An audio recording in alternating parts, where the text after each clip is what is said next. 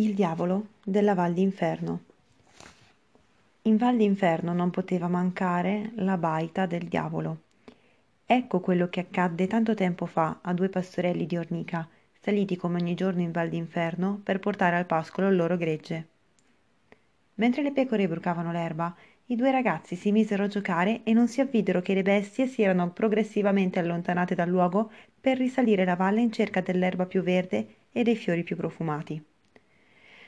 Così, fattosi tardi, furono costretti a salire su verso la Sfinge, l'imponente caratteristica roccia dalle inquietanti sembianze umane che dominava la valle, per recuperare le pecore.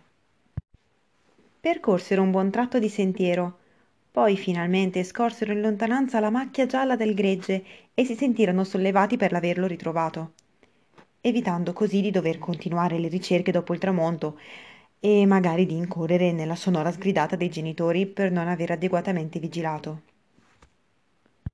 Fermatisi un attimo per prendere fiato prima di radunare il gregge e iniziare la discesa, scorsero sull'altro versante della valle un sottile filo di fumo che saliva dal camino di una baita alquanto diroccata.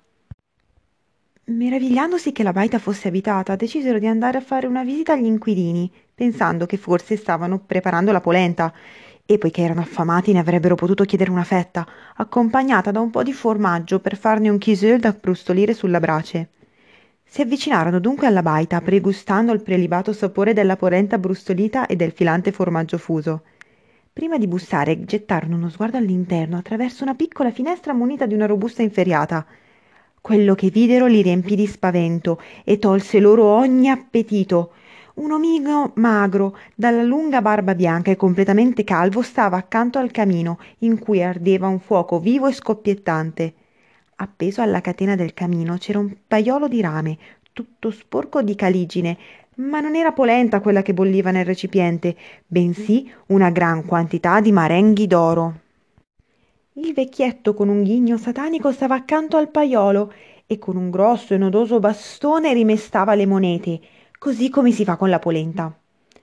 Ogni tanto smetteva di mescolare e si avvicinava a un fascio di vergella, le bacchette di ferro pronte per essere ridotte in chiodi nelle fucine, ne tagliava dei piccoli pezzetti con un paio di grosse tenaglie e li aggiungeva al contenuto del paiolo.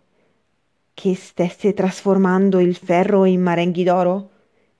Questa fu la domanda che si posero gli sbalorditi spettatori dell'infernale operazione, che persero ogni dubbio sull'identità dello strano personaggio quando si accorsero che al posto dei piedi aveva due grossi zoccoli bovini.